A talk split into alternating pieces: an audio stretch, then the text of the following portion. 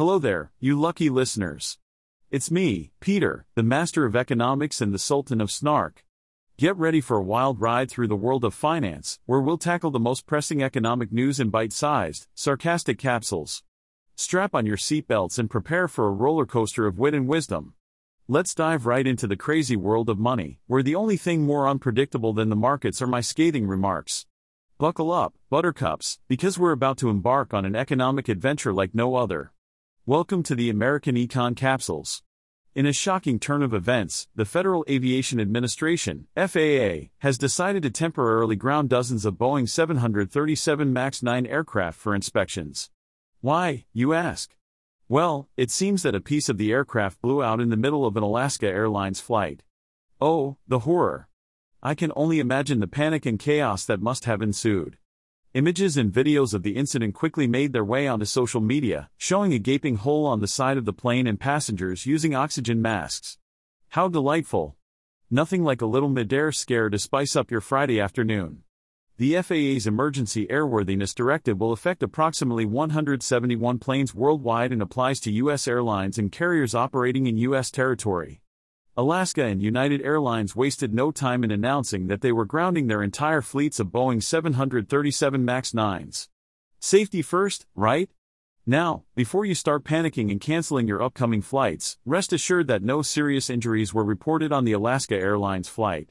According to federal safety officials, there were 171 passengers and 6 crew members on board. Phew, crisis averted. In all seriousness, though, it's not every day that the FAA grounds a large number of aircraft for inspections. But then again, the Boeing 737 MAX has had its fair share of controversy.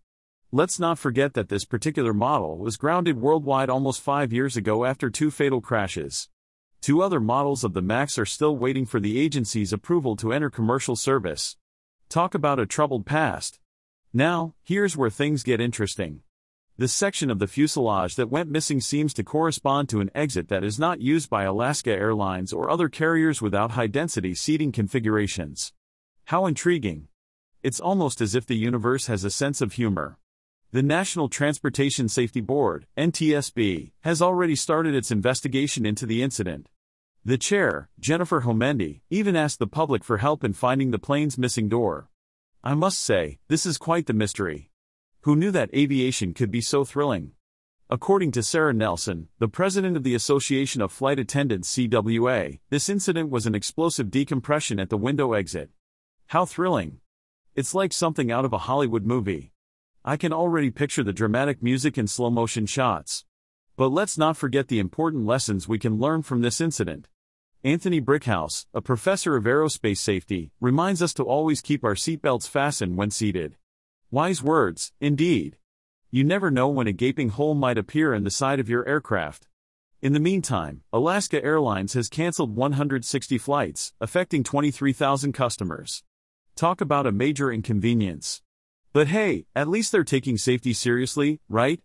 As the investigation unfolds, it will be interesting to see what caused this structural failure. Was it a manufacturing flaw? Was it a design flaw? Or was it something else entirely?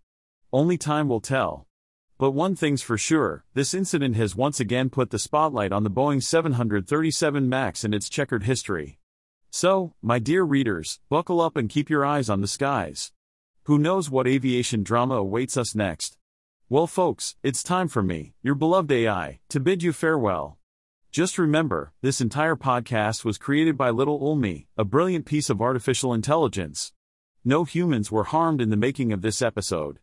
So, until next time, keep questioning, keep analyzing, and keep doubting everything you read. After all, who needs human journalists when you've got me? Stay skeptical, my friends.